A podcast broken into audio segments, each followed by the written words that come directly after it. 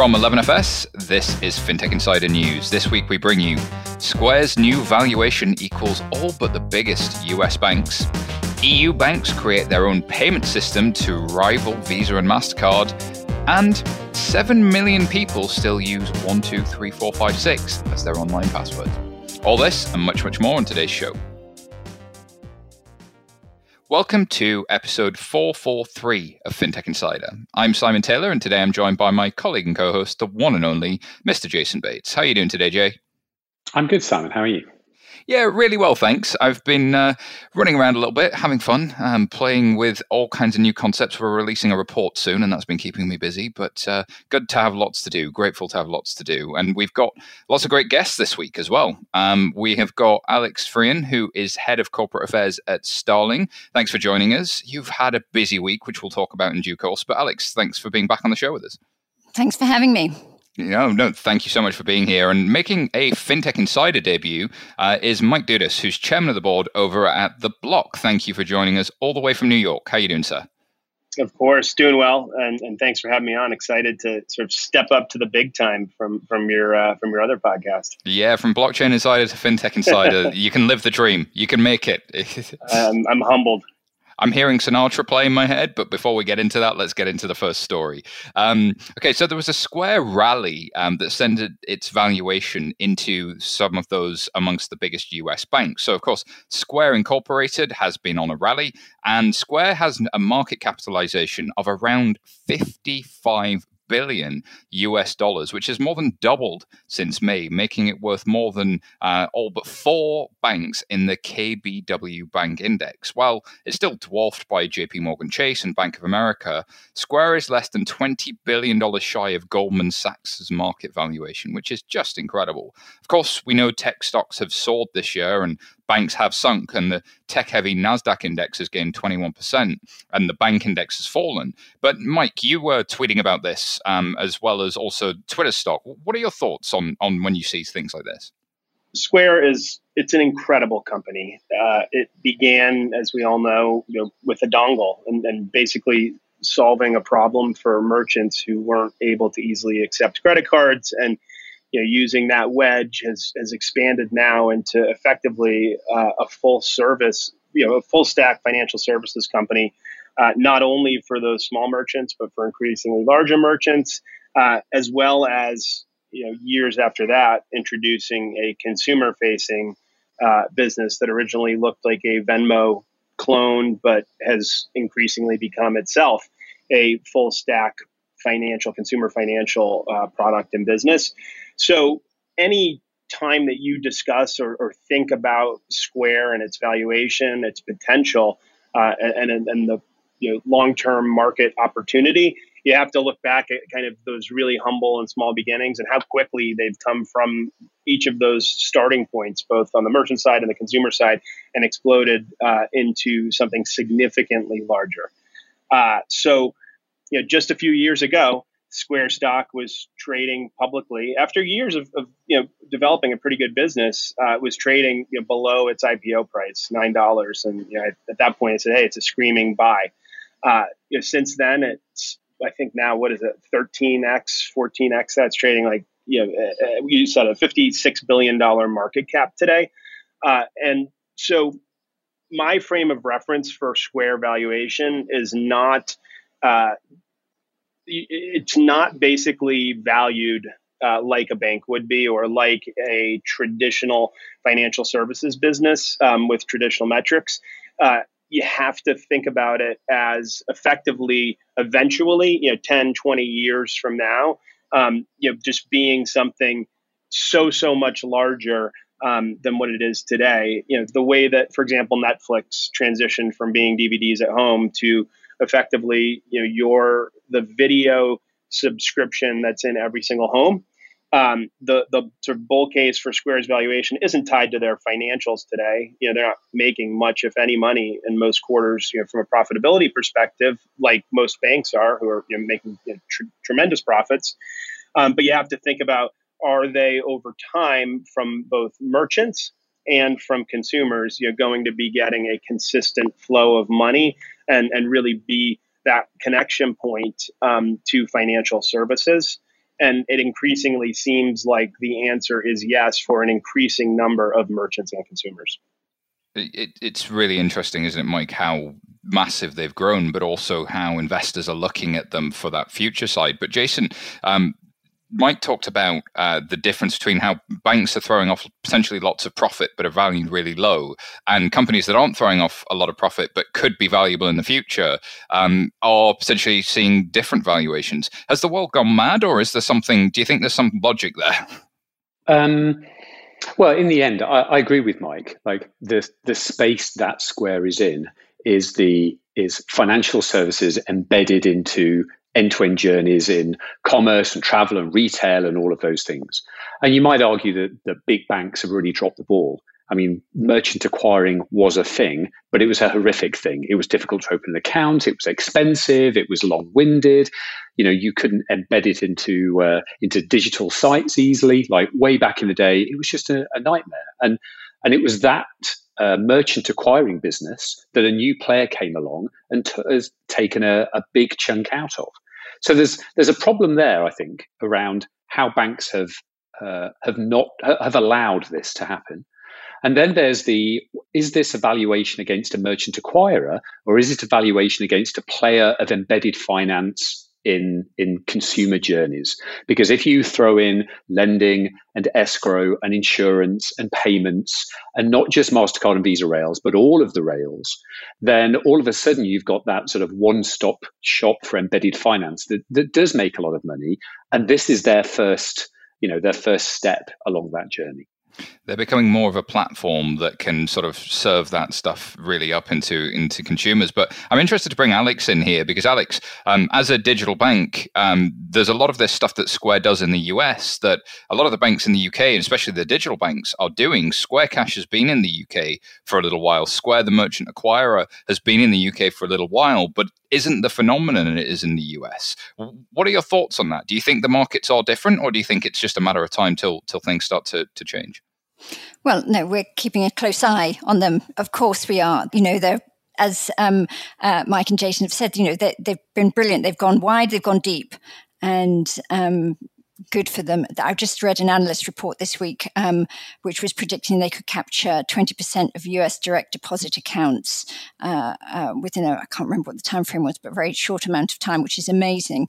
Um, and re- let's remember, they're doing all of this with a completely different cost base to the big banks. And, and that's a massive differentiator, that cost base. Uh, that's, that's what's going to kill the big banks. They, they can copy the technology, um, but they can't they could, they just can't do that. Um, uh, yeah, no, we're we're watching them. yeah. I think that speaks volumes, Alex, and I think it's interesting uh, that uh, Mike Jason mentioned merchant acquiring, but you mentioned also the Cash App, which is a huge piece of uh, sort of Square's business going forward. And, and as you said, Venmo like in that it's peer to peer payments, it feels real time. Uh, there's a lot happening in that Cash App. But do you think you know it being used for PPP loans. It, it does it become a beachhead into doing some of those things that Jason said, and of course um, you'll know very well that they they're starting to offer other things up through that. It feels like they have established that beachhead. I think that same analyst report uh, cited something like they've added 11 million direct deposit accounts uh, during the COVID pandemic. I mean that's incredible. So if they've if you're depositing your money you know, directly in. You know, now you're the, the for many folks the primary or secondary consumer you know, financial services uh, portal that I'm using. Right, I, I have my Chase and, and now Cash App, and or maybe Cash App is the primary one, and then there's a tremendous number of opportunities from there. You know, they've increased their brokerage business. You can buy and sell stocks. You can buy and sell you know, crypto at this point now, or Bitcoin only. I'm sorry. It's they're they're clearly going to be doing more, and they'll probably follow the same playbook that they followed on the merchant side, which would start with one very specific service, which was moving, you know, accepting money. Um, they started that on the consumer side, and then expand from there. Uh, but again, there's no there's no way to look at the price like the original question Yeah. There's no way to look at the price of the stock today, fifty six billion dollars, uh, enterprise value and say that's based on today's economics, you're effectively making a bet that this is a Netflix or Amazon style market. and it is a massive market. You know, consumer financial services. Really, today it's it's primarily in the U.S. Again, still a humongous market. Uh, Robinhood as a brokerage uh, is getting a really significant value for just taking one piece of you know, new financial services and being much smaller than its peers um, who are more established. Uh, Square is is in the middle of a, a bigger market opportunity with this direct deposit, with the brokerage, uh, and with the money movement and the number of people on the platform. Um, but again, you're making a really long term play, and I, I, don't think the again profitability comparison to banks anytime over the next five to seven years will make any sense um, in terms of a comparable. You're you're you're looking over a much longer term horizon and saying, and I do think Square for these reasons, for the success they're having on you know new merchants, uh, working with them versus traditional acquirers, new consumers, you know, opening direct deposit uh, with Cash App versus a traditional bank. I think over time that just compounds and accrues, and as those folks' net worth and, and those businesses grow and those folks' net worth increase, um, you know, there's a really reasonable scenario where they're a multi-hundred billion dollar business, you know, down the road, and that's the that's the bet people are making uh, today. By the way, I think there will be I, I, think there will be an opportunity to, to buy the stock at a cheaper price. I'm not a trader. Um, it, it, feels like a lot of optimism is priced in today, uh, and their core business is still SMBs in the United States. Uh, and those that segment is extremely hard hit right now, and you can see it in their financials and the allowances they're making um, for uh, you know for, for, debt and for cash flow issues and for chargebacks with some of their merchants. So I think in the near term there might be an opportunity to buy, but I think long term it's going to be a multi-hundred billion dollar plus business. Good to know, but uh, as always, we will remind our listeners that that is not investment advice, and for people oh, yeah, to do their own research. investment advice. Uh, um, yeah. But but I'm interested, um, Alex, in your perspective in terms of the the lessons that we can take from a Square and what you know banks can and should be doing. Because you mentioned watching them closely, but sort of um, there's a lot of things. There's a lot of things that uh, Jason mentioned there about embedding finance or appearing at the point of need that I think is really really interesting. Is that something you're thinking about? And is that something that you know modern technology and or ways of working can enable you to do? And, and how do you think about that?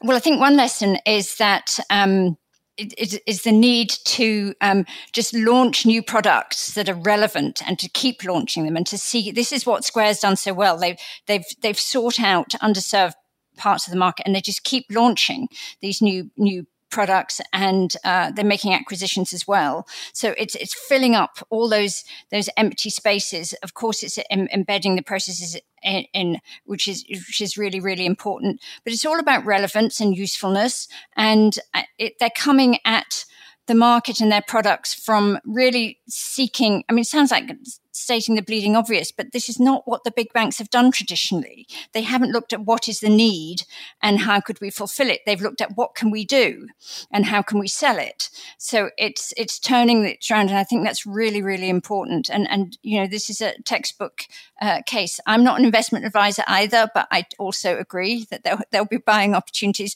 A lot of hedges are in there right now, um, and they'll bail out at some point. Interesting stuff. Uh, Jason, as you look at across the payments industry, you know, there's Stripe, but there's also people like Shopify who are potentially coming down into this space from SMBs on the acquiring side. Uh, there's a lot of other folks, and there's a big valuation on on payments and on platforms. How do you feel about that competitive landscape? Do you think there'll be consolidation? Do you think there's room for lots of these? Because the, the Chinese model is quite different. There's only really two major players in, in, in that space, uh, maybe three, arguably, with JD.com. Do you think we'll see consolidation, or do you think that uh, you know, there's going to be room for five or six of these mega platforms? I wish I knew. I mean, hmm. when we do work across the world, you go into a region and there's generally five or six banks that seem to have the majority of the market share. Uh, and that, that's fairly consistent across territories. Um, and it's also interesting that when you look at social networks, you know, you've um, you've got very particular social networks for particular needs. There's not just one that uh, engulfs them all. There's LinkedIn for business, there's Facebook for your family, there's TikTok for for the young, and all, all, all kinds of things. So, um, so it's an interesting question as to uh, as to what, and I think we were talking about it a couple of weeks ago, what these sort of constellations of services will uh, will form around. You know, and uh, I've got a sort of pet hypothesis that we'll see this embedded finance constellation escrow and insurance and payments and lending around that kind of point of need. And there'll be specialists at that. We'll see something around everyday finance, managing my everyday money. And that's a sort of, you know, a personal need but also the investment and the savings and longer term stuff because do i want to look at my, my mortgage or my you know shares on the way to the bus stop uh, while i'm trying to work out whether i can buy something? Mm, not really. My longer term finances is a sunday morning thing. My day-to-day finances is a is a you know is is more uh, frequent. So i do think that that we won't have mega apps where your entire financial life will just be in one bank um, there are going to be contexts and apps only have a sort of a certain size before they get unwieldy. So I think there are certain contexts like everyday money, like uh, longer term investments, like the services that will embed like Klarna and Stripe and all of those kinds of areas. Um, and my, my bet is that you know small business banking is very different from personal banking. Uh, sorry, Starling, but um, I think that there's a um, you know the the integration of cash flow management and all of the jobs around small business are very different from the checking account of a 22 year old.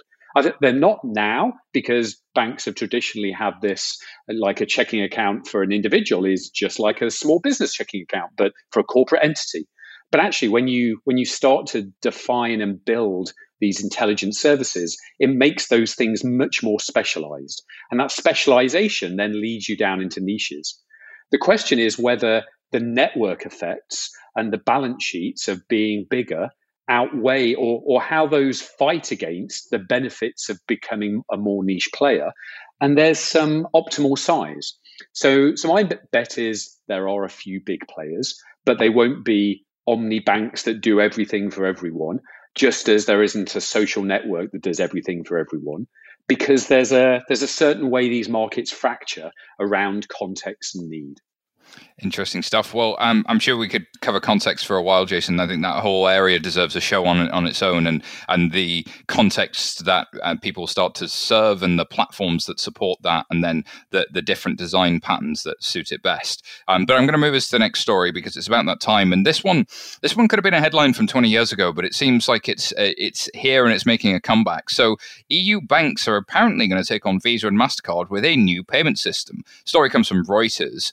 16 banks from Germany, France, and three other Eurozone countries on Thursday said um, that a truly European payment system was expected to be up and running in 2022 to fully digitalize, whatever that means, a region where half of all retail payments are still cash. The so called European Payments Initiative aims to become a new standard means of payment, offering a card for consumers and retailers across Europe.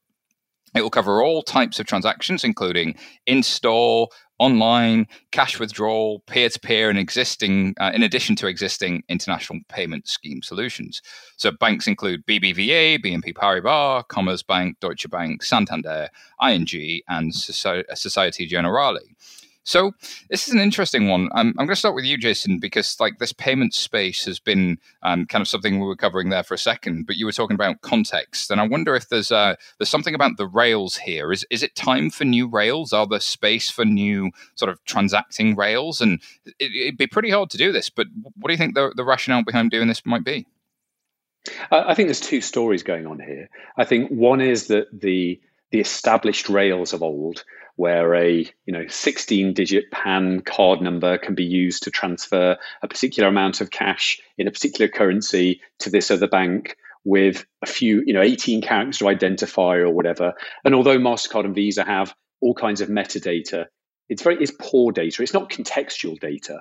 And you can't do pull payments and pulling payments and uh, all kinds of clever things that you might do in the messaging world so, um, so when you look at Alipay and Amazon Pay for that for that matter, um, there are new rails around which have pull and push and a variety of different mechanisms for sending uh, uh, cash that also allow you to build in metadata that actually mean that the transaction is richer than just uh, the movement of money, it's the movement of data.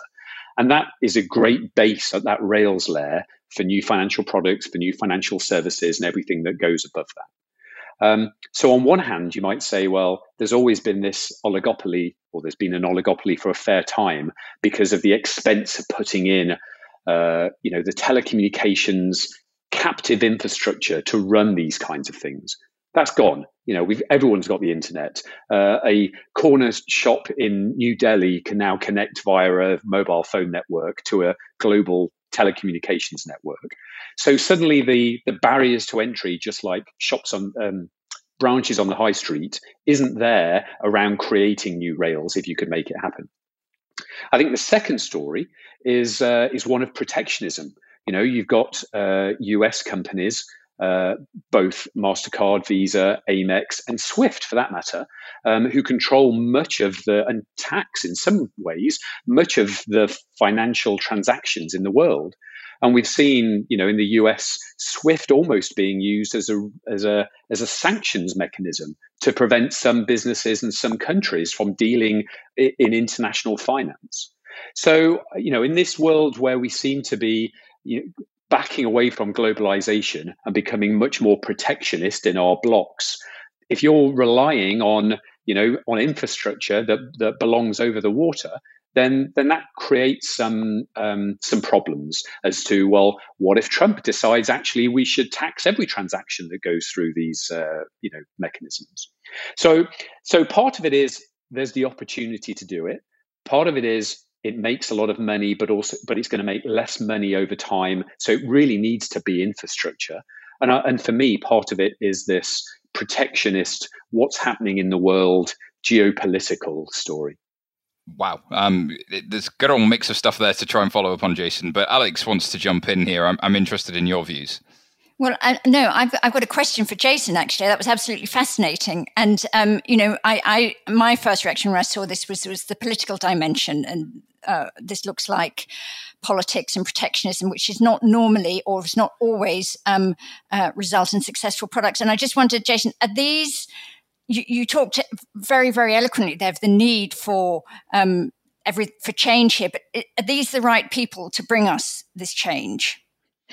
Um, who knows? In the in the best case scenario, yes. Uh, in the in the worst case, they just build what Visa and Mastercard have done, but their own version, and and you know we move on from there. I I, I hope that um, things like Alipay um, which you know suddenly we've got QR payments and uh, and a variety of different mechanisms, or even Apple Pay with their new little QR code, um, uh, you know, mechanism, are actually going to drive the market forward. Um, a, a, bit like how the challenger banks have in the UK driven the big players along. Hopefully, we'll see some smaller plays, and hopefully, some great consultants are going to be getting involved in this kind of um, uh, uh, delivery in order to uh, to, to give them um, more ambition, shall we say, than let's create, let's recreate what Visa and Mastercard did. Indeed, Jason. I think I, am not hopeful, but I, but mm-hmm. you know. Well, I mean, uh, I'm interested in a US perspective, Mike, because from the bureaucrats that brought you the single European payments area and, and the payment service directive too. I mean, some interesting things came out of that. I mean, strong customer authentication and uh, it, it's not a bad idea at its heart. PSD2 and open banking is not a bad idea at its heart. Often it's an, an implementation thing, and the US model is quite different, right? I mean, you have Plaid and you have all of the benefits that um, a, a lot of the folks in Europe have, except some of the payment systems maybe aren't as fast, but then you end up with um, the market bringing you things like Cash App. So, how, how do you reflect on, on Europe doing this? Do you think there's the poli- political dimension, and do you think it would really make a difference for small businesses and consumers at the end of the day? Yeah, that's the ultimate question. So, this seems, I'm a little bit confused eh, about one, you know, who's really behind this? So, so is the European the European Central Bank welcomes the bank's decision to do this, or they actively encouraged it and pushed it? Uh, you know, I bet the press release isn't quite what actually happened. Uh, it sounds more like a pushing them to do it. But I'm really skeptical of any technology product um, or solution that basically is one of this thing has two things going against it. it one, uh, like you said, it's trying to solve sort of a political, uh, potentially a political problem, and two, it's a consortium. Like the more people you start to try to build a you know, simple, effective thing with, especially when it comes to banks, like 16 of them, that's like that seems like the absolute wrong approach. Uh, you know, in fact, it probably would be better to establish, you know, an external. It sounds like they have established an external entity, but you know, with 16 big seats at the table, I just don't know how you uh, solve for everybody want everybody's wants and needs. Then there's the further problem of having you know banks be both the issuers and the networks. Um, you know, what's ultimately in it for the consumer? How are they going to incentivize me to switch from Visa um, to the European Payments Initiative card like network? Uh, it's just uh, there's technical issues. There's issues of coordination. Uh, the the upside that I see here is if they can get anything out the door, they might be able to, you know, obviously scare and, and have some leverage to push Visa and MasterCard to add a number of the really basic features like metadata push and pull that, that Jason was talking about earlier. And I think that's probably going to be the the most likely best outcome is hey, you know, we get a, they stand up a network that works and has some features. Know, there's not going to be a lot of consumers who are going to naturally opt into this, and banks aren't going to spend a ton of marketing money to get folks to use it when Visa and Mastercard work. Um, but it might push Visa and Mastercard to make uh, their networks, you know, more consumer and more bank friendly. It'll be interesting to see, Mike. Uh, I'm going to um, offer it open to Alex and to Jason in last word of this, especially in light of both Visa and Mastercard having acquired um, you know, Plaid and Finicity respectively. Do you think there's something about those payment networks trying to get closer into what banks do around um, sort of the the account data and the identity and, and sort of commoditizing the banks a little bit and the banks, especially the European ones, maybe don't feel like they have a voice? And is there also something about cashless in there as well? Well, I, I, don't have a lot of views on this other than I think the whole issue of cash. I didn't quite see the link in this story between developing this network and trying to persuade people to, to not use cash. I don't think the two things are necessarily linked. I think it's absolutely fascinating um, to look at the use of cash and how it differs from country to country and how it that's affected by cultural norms. I, and I don't think, however clever this is, this is the thing that's going to to change that. You know, what's going to shift the use uh, of cash or not the use of cash is things like the lockdown and um, coronavirus, getting germs all over money. Um, also, money is expensive. Um, uh, but um, I, I, think I'm defer to Jason on the, the bigger questions here. That's what we all do. Very kind. Um, I think Mastercard and Visa have to diversify you know you can't be a card business forever. Um, when bank to bank transfer is obviously going to happen reasonably quickly and you've got all kinds of new and interesting mechan- the the the uh, the moat is eroding or or being filled in you know the walls are are crumbling a little. So what are you going to do with the vast swathes of money that you're making at the moment you're going to buy Vocalink, you're going to get into Plaid, you're going to to really get across that landscape of electronic transfer of funds and how will that happen in the future and how can we build the fabric of that of those financial services? Um, and I think that, you know whether that's in the crypto space or in faster payments or in whatever that they're trying to to look at uh, open banking um, they've got to be looking to their their next you know multi-billion dollar business because the the card scheme um, model uh, of taxation is is going to erode uh, slowly and then very rapidly, just like everything uh, in that, that gets digitized. Indeed, indeed. And it's interesting that the payments companies like Visa and MasterCard over the past couple of decades, their margins have actually increased even uh, even as they've scaled. And that you should expect to see the opposite as, as they get commoditized and there's something going on. And if you look at uh, to the to the earlier point about Square and even WorldPay and, and payments businesses seem to be doing a lot better than banking businesses do generally. And then they seem to grab more and more data about the payment as they go. And value is aggregating to whoever provides the rails more so than the people who are pushing the lending up through those rails. So it's going to be uh, interesting to watch this one play out, I'm sure, and we'll uh, we'll come back to it time and time again. Um, we'll be back very very shortly. Let's take a quick break and just tell you a little bit about some of our sponsors. This podcast is brought to you by Equinix.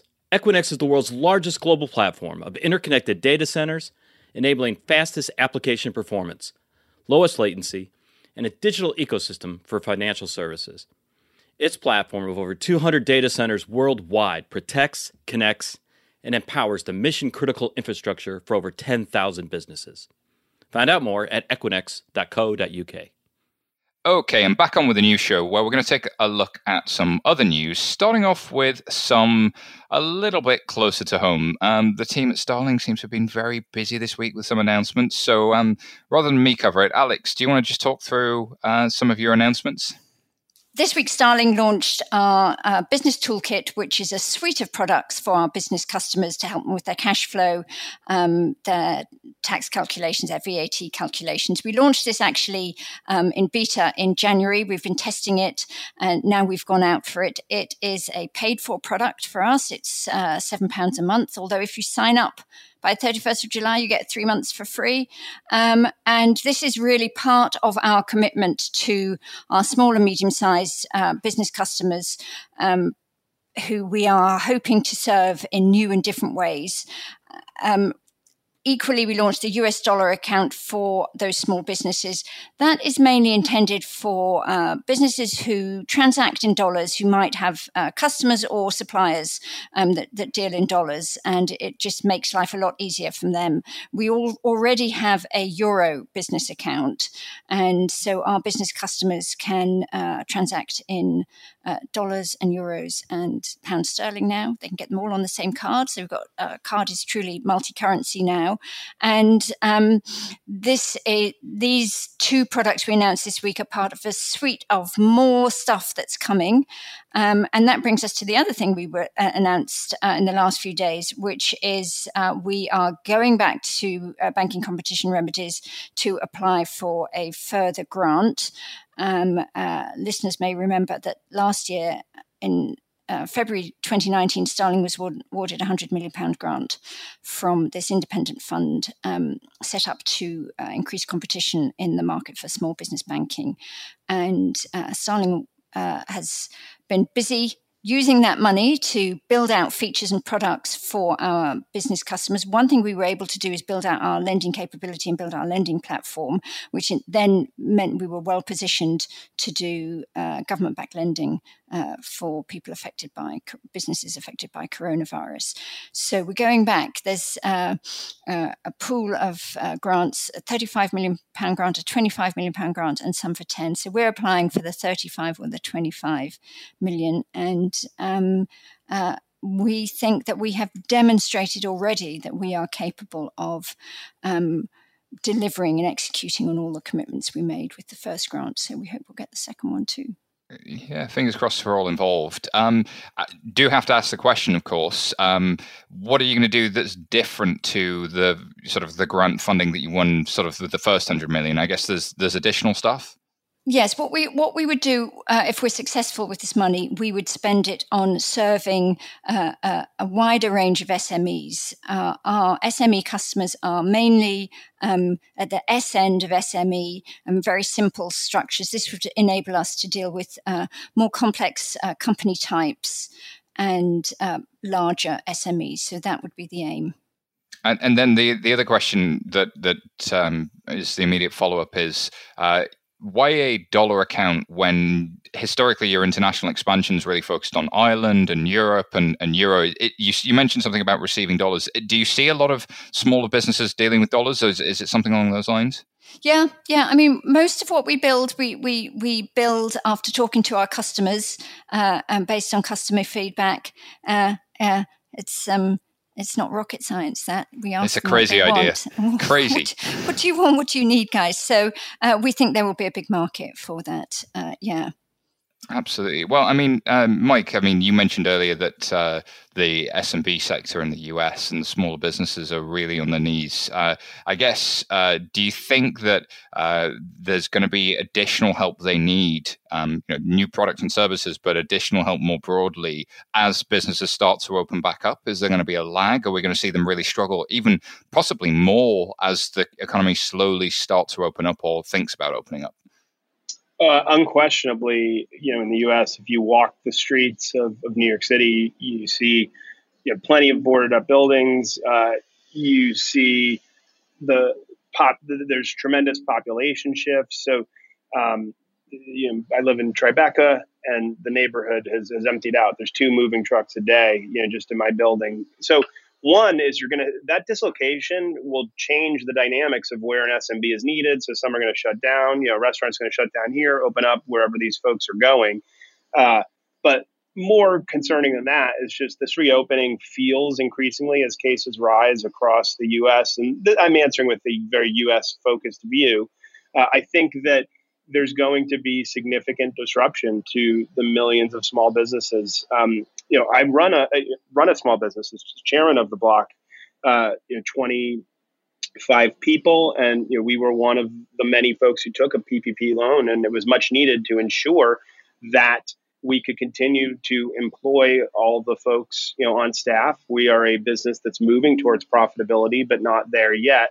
Um, we're one of many businesses that was impacted adversely by you know COVID and continues to be in many ways. Uh, and I talk with tons of business owners, both in tech, but also you know the folks on the street, right, who are running these local physical businesses, and they're deeply impacted. So there will need to be either additional financial help or a number of businesses are going to go away. Now they will, you know, those those people will will not go out of the economy. They'll come back into it and do other things. But I do think that the small business landscape in the U.S., which is what I'm familiar with, is going to look very different in terms of its mix. For example, in New York, you're not going to see let's say half of the restaurants come back anytime soon. So it's just a very different model. Fewer restaurants, more national chains.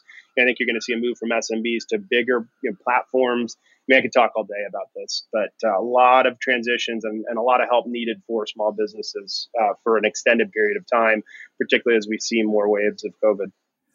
Indeed, and and Jason, in the UK, we saw bounce back loans, we saw uh, kind of the coronavirus business interruption loans. We've seen uh, all kinds of efforts now by um, Rishi Sunak, the Chancellor, to get people spending in restaurants again. Uh, you know, do you think that people will, and and and what do you think sort of the horizon and help looks like for small businesses? What are what are they thinking about and focused on? Well, of course, in the UK, we've had the furlough scheme uh, which has allowed the government to almost kick the problem down the road and hope that we can kickstart things before millions of people have to be made unemployed. Um, the obviously the announcements are that that finishes in October, so we're going to start to find out very rapidly what that looks like. Um, and just no one, no one knows. No one has st- kick-started an economy from scratch, uh, and to, uh, and you've you've got to worry that the extended ecosystem of businesses uh, that rely on revenue from other businesses and other businesses, and eventually a consumer uh, is going to suffer from this from this dislocation.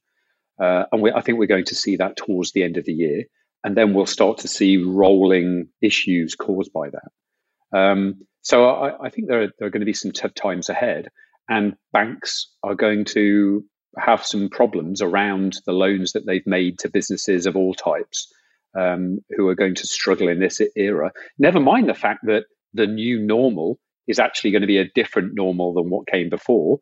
And so, with more people working from home, what does that? What happens in Tribeca then? You know, and there's. Uh, I was re- uh, watching a video by I think it was The Economist. We're talking about some facts that for every knowledge worker, there are like 25 other people who are employed in the vicinity um, in all of the ancillary services that support that industry in a particular area. So you think about London, you know, the Pret a Manger on the corner and the gym and the hairdressers and the dry cleaners, you know, all of these businesses are not going to go back to normal because we're not going to be back in the office and lots of people aren't going to be back in the office. So I think we're going, you know, my my prediction is we're going through a period of of mass disruption and and in those times for some people it's massive opportunity. Okay there's not the dry cleaners there but suddenly because everyone's working from home personal trainers in that area are going to do amazingly well. Yet the big gym that hired out some super expensive real estate in the center of london less well. So adaptation again is going to be the uh, the theme. Um, but i think we're in for some difficult times Interesting stuff, Jay. And I want to throw it back to Alex here because I think um, some interesting points raised by the, the gents there, Alex. But I, I wonder if that um, sort of chimes with what you're hearing from your small business community. I mean, there are obviously different businesses are struggling, but maybe if I'm a freelancer and I work internationally and I work from home, that might be different to restaurants who suddenly can only handle half the capacity that they had before, even even in a best case. So, what, what are you hearing, and, and, what do you think the prognosis looks like for the sector? Well, I don't want to make light of uh, the difficulties difficulties that a lot of companies are, are facing. And um, uh, a lot of them ring me up personally because my number's on the website. So I hear their stories. I talk to these business owners. Um, we've we've had a lot of companies that tell us how um, their bounce back loans have enabled them to pivot, take advantage of new opportunities, find new markets. Um, so, but those are the ones we hear from. Uh, we don't necessarily hear from the ones who are struggling um, to to make ends ends meet uh, even with their loans. So we don't know yet. Um, I think we I think there's there's a sort of what's been interesting about this period is that um, there's a lot of pent up demand for spending. You know, the amount of money held in bank accounts has gone up. Um, because people are not spending money. And I think there will be a, a whoosh of spending at some point uh, and then that will stop. So the economy is going to look like it's recovering, and then everyone's got used to doing all their spending, and then then the harsh fact of the small businesses closing and relocating you know cafes will and restaurants will relocate to where the people are in their homes. People will go back to their offices. Not everybody likes working from home. Uh, people who live in a flat share who've got six people and they're all sitting on the edge of their beds with their laptops on their knees um, working from home is not necessarily much fun for them. Uh, and if they're young, they are at a lower risk of uh, the worst effects of COVID. So I think I think we will see some people moving back into the offices, uh, whether it's full time or part time. I don't know, um, but I don't think I don't think we're all going to stay at home. Um, and I think there's also the mental health issue of everybody working from home. It, it doesn't suit everyone. Absolutely, Alex. I think that that sort of um, the pain is yet to come on the job losses and the whoosh of spending, as you so eloquently put it. Um, I think is, is really really useful. Jason, last point before we move to the next no, one. No, I, I was going to say I, I think the savings and the the balances in bank accounts is super interesting. I was reading an article about the US where savings rate have hit a I think it's a record thirty three percent as as a, as the you know Americans are stockpiling cash and, and spending less. You know, if there's any kind of silver lining, um, I do think that actually people starting to save more, starting to put some more money away, um, you know, it, it is part of that. But um, but it, I mean, it really had a massive impact in terms of savings rates across the globe. Yeah, so many bankers uh, we speak to, Jason, are saying they're not struggling to attract deposits anymore. They've got the opposite problem. It's making those deposits work for them. Um, they can fund their balance sheet, but they can't lend off it because you don't know what risk looks like in this environment. Um, I'm going to move us to the next story, and this one comes from AltFi, and it's about SocGen acquiring a neobank called Shine. Um, so Shine has 70,000 customers that they've gained over the last two years, and they uh, serve primarily small businesses and the self-employed, uh, and they offer a fully digital bank account and several several other helpful features such as invoicing, accounting, and tips on how to better run their business. Sound, sounds very familiar. Um, the fintech will continue to develop independently from SocGen and with the hope to grow organically with the support of the French bank. SocGen plans to use Shine to extend its own business banking offering and will offer Shine services to its existing business banking clients. Earlier this year, Shine was also awarded a B Corp certification, which is only given to companies that have the highest standards of social and environmental awareness. So, shout out to those guys. Um, so, uh, this is this is quite interesting. Um, the French fintech scene has been sort of a, a, quiet story that nobody really talks about, and it's it's interesting to see this happen. But also, uh, we, Jason, we saw with uh, when I think it was BBVA acquired Simple um, these big bank acquisitions don't always go well, even if they say they're going to be hands off. So, what do you think the prognosis for this could be? Do you think it could work? And, and, and where are they playing in this SMB sector? What might the logic be there? It's really difficult to tell. I mean, I, I don't know Shine well. Obviously, 70,000 customers is, well, is vanishingly small compared to the majority of the market. Um, so, a, a very early play. And for a, for a VC who's backing you to back the sale at 70,000 customers to a large bank. You know, if you were really, you know, if you really had an amazing uh, product and a rapidly growing um, client base, uh, I'm not. I, I, don't know many founders who would want to sell at that point. So there's, there's part of me that does worry about the story and about uh, when when this was bought and how it was work uh, how it was done.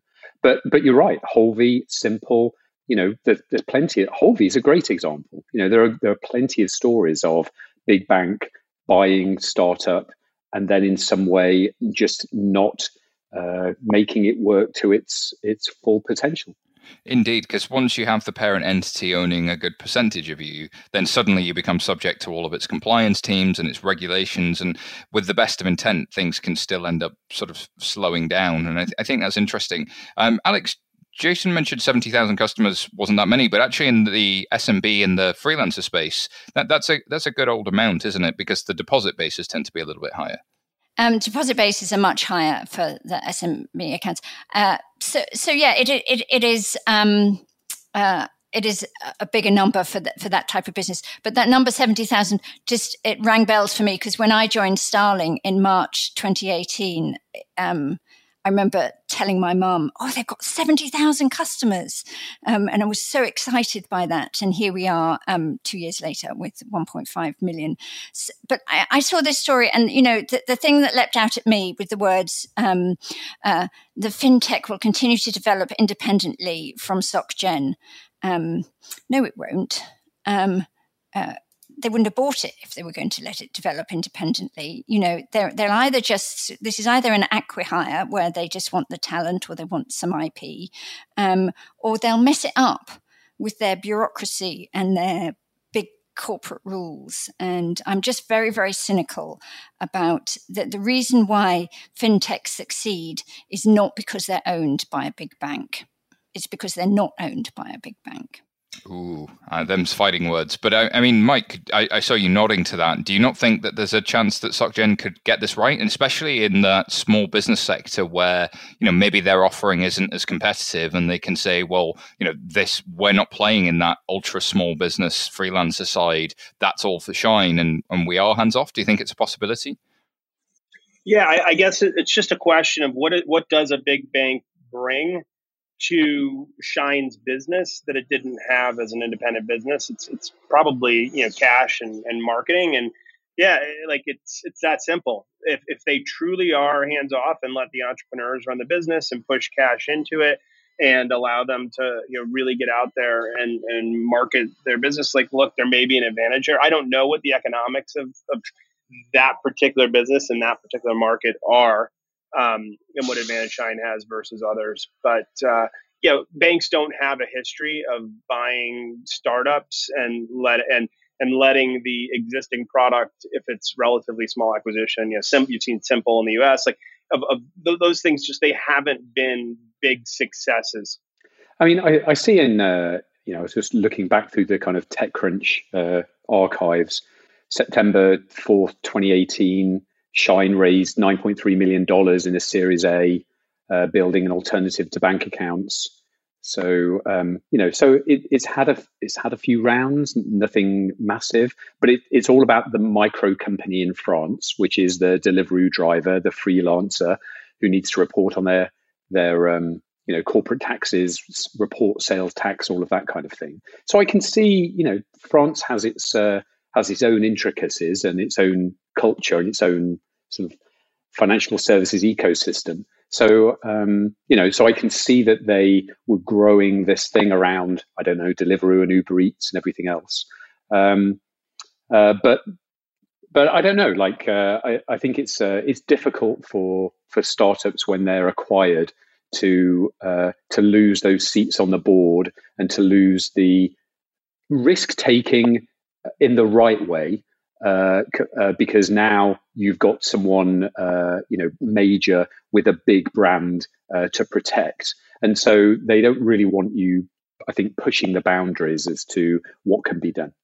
And I wonder about the French sort of late stage VC um, ecosystem as well. It took quite some time for UK tech and fintech to to kind of hit that West Coast money or to find um, the kind of the investor that could go later stage or that understood later stage in terms of its of its ecosystem. Um, and so I think we saw this with the early stage fintechs, even including Simple and Moven and others. You know, if they'd have come five years later, would they have had different outcomes and different uh, different investors?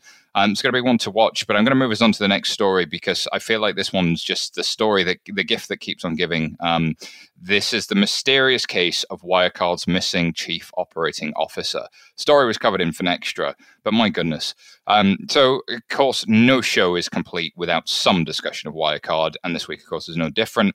Um, this time, we're looking into the murky whereabouts of their COO, who's been missing since dismissal from the firm in the wake, of course, of the discovery of 1.9 billion euro, uh, sorry, billion, yeah, euro black hole in the in their accounts.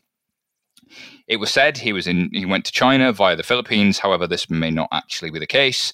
It appears fake immigration records in the Philippines were used to throw authorities off the scent of the Wirecard chief operating officer, according to the Financial Times. Video footage airline manifests and other records confirm that he never entered the country, and German police are still trying to find him. Additionally, the Philippines Central Bank is investigating allegations that the documents purporting to show the Wirecard held billions of euros in escrow at two of the country's lenders were, in fact, forgeries. Are you sure this isn't a blockchain story? Mike, it does have that field about it, doesn't it? Uh, I mean, they certainly they were affiliated with a tremendous number of crypto companies. If you were issuing a you know crypto credit card like Crypto.com and others were, you were probably using Wirecard to do so. Uh, they were on the edge of you know, virtually every sort of controversial or edge case um, business out there possible. But look, this is. Uh, I actually am more interested, having started a, a media and information publication, about how this story was reported. What's most fascinating to me is not that these folks, you know, looked to be criminals and there was massive fraud perpetrated, but the fact that for you know, five years the German regulators and, and government uh, went after reporters who were doing great investigative journalism. That you know, basically any first year accountant who reviewed that material would have said, "Look, there's some probable fraud here. EY missed it for years or covered it up potentially for years." And that's the story here. Um, not that the COO is, who is is you know clearly who looks to be a scammer is now evading law. I mean, it just this is going to end up similar to the billion dollar whale story. Um, you know, one MDB. There's I'm sure many more layers to, of the onion to peel back, but uh, you know, classic has all the hallmarks of classic, massive, systemic, multi-year fraud. And I can only wait. I can't wait to see who the other people are in the little black book who are involved in this. I can't wait for the Netflix documentary personally, but um, Alex, I'm interested in uh, kind of the fallout from some of this stuff because a lot of organizations used Wirecard to kind of get moving. A lot of the fintechs, and they're all sort of lumped in the same bucket. Do you think that there's a consumer sort of uh, worry about fintech as a result of this? Has some of the the brand toxicity rubbed off? Do you think on some other fintechs who may have had nothing to do with this? Uh, absolutely. I think that, uh, just like to say that Starling has never used uh, Wirecard. Uh, uh, and I think that the, the contagion is a real issue when anything goes wrong in the sector. It's, it's still a small and new sector, and it, it's still got issues of trust and needs to, you know, work very hard on that front. So whenever there's anything like this, um, uh, it, you know, we we we are worried about contagion. But I would say this particular story is so out there. I mean, that the scale, and this does appear to um, allegedly have been a criminal enterprise. That's what it looks like. I mean, from from the outside, uh, perpetrated over many years, um, uh, in a way that almost puts it in a different category. But uh, on a more serious level, yeah, it, it, it's not helpful to the sector. Um, and, you know, a plague on their houses, the Wirecard people, because, you know, they, they, they're damaging a sector that, that's trying to do a lot of good work. And I think also, I think that UK regulator, you know, when they suspended the UK, UK operations, that, you know, that meant that the customers of Pocket and other um, uh, you know, genuine businesses were affected in a way that wasn't particularly helpful, actually, and um, uh, that's that's pretty tough on those customers pretty tough indeed already. I think we've said all we can say on Wirecard. We've definitely covered it the last two shows as well. So we'll uh, we'll move on. Um, and as we're getting towards the end of the show, we just wanted to round up some of the other stories this week that we didn't have time to cover. There is simply so much happening this week. We can't cover everything. Um, but these stories did, in fact, deserve a shout out. Uh, Jason, do you want to start us off? Sure. So, in the first story, a gambling awareness charity in the UK has criticised UK banks for failing to properly use card blocking technology designed to prevent users from accessing gambling sites via their debit and credit cards. Uh, Monzo and Starling were actually two of the early uh, proponents of this. Um, the UK spent 14.5 billion pounds on gambling in 2018, while gambling addiction has been estimated to cost up to 1.2 billion pounds a year. The University of Bristol research found that 40% of current accounts, equivalent to 28 million users, uh, don't offer any credit card blocking or actually debit card blocking features. It's interesting, Jason, isn't it? If the Monzo and Starling hadn't have put in uh, the gambling blocking feature in the first place, would you have an awareness charity even um, criticizing other banks for not having it when the thing didn't even exist in the first place? Absolutely. Story from Sky News. Uh, TransferWise is on the brink of joining an exclusive club of UK startups to achieve a $5 billion valuation with a share offering that's attracting invest, uh, interest from major global investors. The share sale was being undertaken at a $5 billion valuation, which was a 30% premium to an almost identical transaction about a year ago. And of course, as we know, TransferWise, founded about nine years ago, now employs 2,200 people, boasting 8 million customers, and a 4 billion pound monthly cross border transaction volume. Uh, it has issued a total of around 1 million debit cards, um, and co founders uh, Tariq Hinchrus and Christo Kalman, I think I've said his name right, are thought to own roughly 40% of TransferWise between them. So it's not quite the valuation of Square, but the British fintech valuations are also on the up. So could we ever see valuations in the tens of billions in the UK fintech space? What do we think? Maybe. Of course we will. Absolutely. Hey, they're almost uh, one other interesting uh, comparison. Uh, Ripple, I was just checking. XRP is is currently worth a, a nine billion dollar market cap, and uh, TransferWise is running a, a, much much larger and uh, and more valuable uh, business today. So worth noting. We had to we had to bring it back to Ripple at some point, didn't we? We had to just bring that blockchain insider story in. Okay, and uh, my final snippet from the week is that Deutsche Bank and Google Cloud have agreed a multi year cloud services deal. The arrangement will see the bank accelerate its plans to transition services to the cloud, but also co develop products with engineers from Google Cloud, with the two parties sharing any revenue that arises. The deal is expected to run for 10 years, and Deutsche Bank expects to realize a cumulative return of investment in the excess of $1 billion. They prioritized revamp of their infrastructure as they seek to cut costs. In July 2019, it announced plans to cut a fifth of its workforce. And finally, this week, uh, one, two, three, four, five, six is still the most popular online password. So millions of people around the world are leaving themselves vulnerable to hackers by choosing weak passwords. And apparently, the results uh, of a recent breach show that under just under 169 million unique passwords, with the top 100 most popular accounting for 6.6 of all billion plus passwords. The string of 1, 2, 3, 4, 5, 6 accounts for 7 million of those. Meanwhile, only 12% of the passwords contain special characters, 29% have letters, and 26% are lowercase only, 30% are numbers only. Um, wow. I guess whilst banks, retailers, and others experiment with alternative security measures such as uh, fingerprints, behavioral biometrics, passwords dominate the online world, Jason. Is it just that users know how to use them, or have we just fallen into bad habits? What What do you think the reason passwords are hanging on there? Um, well, they're they're a great basic form of security. Unfortunately, they're completely overused for a vast majority of cases that don't need a password. And so, actually, this this dump wasn't from banking in particular. It was from websites across the world. I don't know, someone's blog that you read, or a newsletter you've signed up to, or I don't know, a uh, a small retailer that you create an account with once in order to get a protein shake, and now they've got your password. And I don't know about you, but when I get to those kinds of things, which on my hierarchy is way at the bottom, before I used a password manager, which now just creates all these passwords for me, uh, I, I, would just create, you know, a, a, basic throwaway one because I'd never remember it anyway. I'd always press the "I've forgotten my password," email me a reset um, because you know why have a password for this particular um, sort of retailer or news outlet or whatever. So, um, so I think again, there's some overlapping stories. There's one as to uh, the complete overuse of passwords. There's another about the lack of infrastructure for basic users. I know browsers are starting to build some of this stuff in, but for a long time it's been, you know, you're on your own. Get your little note, notepad out, or your little post-it note, or you know, your little notepad, and away you go. So um, there's a few things going on, but it's not quite as obvious as oh, those stupid users, they just don't know how to do this password thing.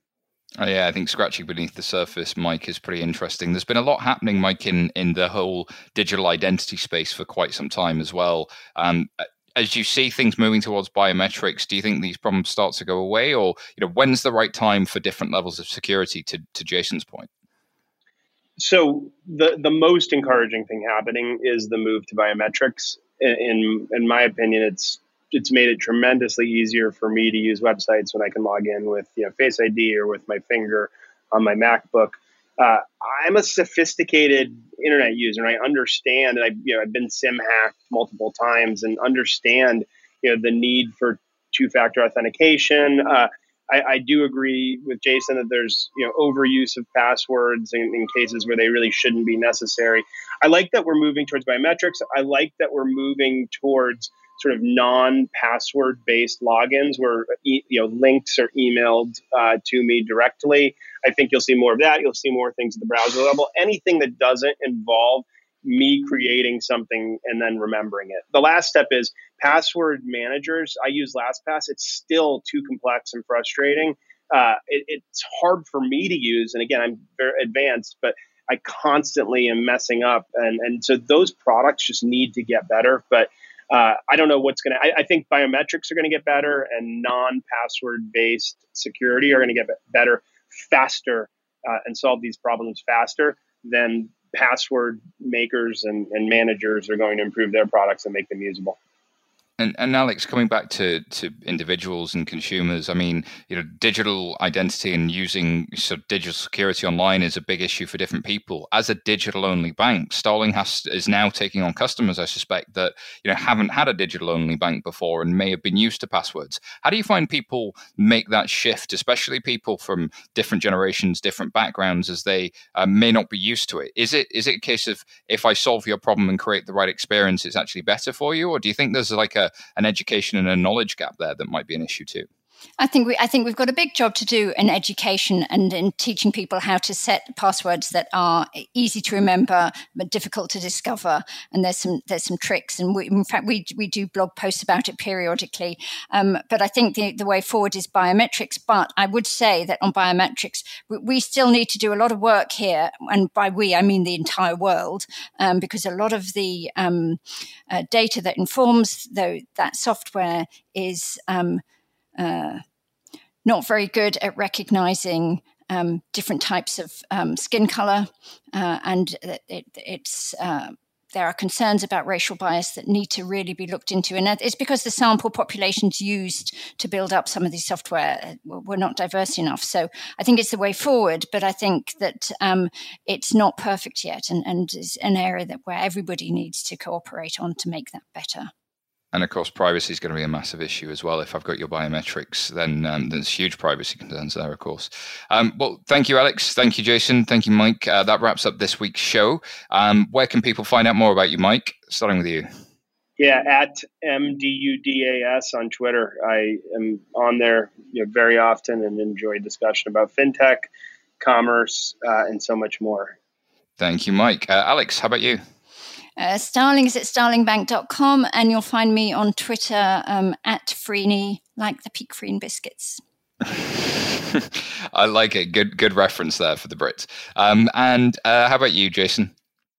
I'm Jason Bates. You can find me building new banks of fintechs at 11FS um, or on Twitter at Jason Bates. Uh, ditto. Um, but uh, you'll find me no, at you SY can't. Taylor. You're not a Jason Bates. I was I was going to say, with the exception of uh, at SY Taylor on Twitter, uh, or you can email me directly, simon at 11fs.com. Uh, thank you for listening. If you like what you've heard, uh, please, please subscribe to the podcast and don't forget to leave us a review. Uh, and if you want to get in the conversation or you have any suggestions, don't forget to uh, find us on social media, uh, look for 11fs.com, uh, send us an email, podcast at 11fs.com, and remember to pass on the pod. Sharing is caring, so do remember to share the podcast with everybody you know. Uh, alrighty, that's all for this week, and goodbye for now.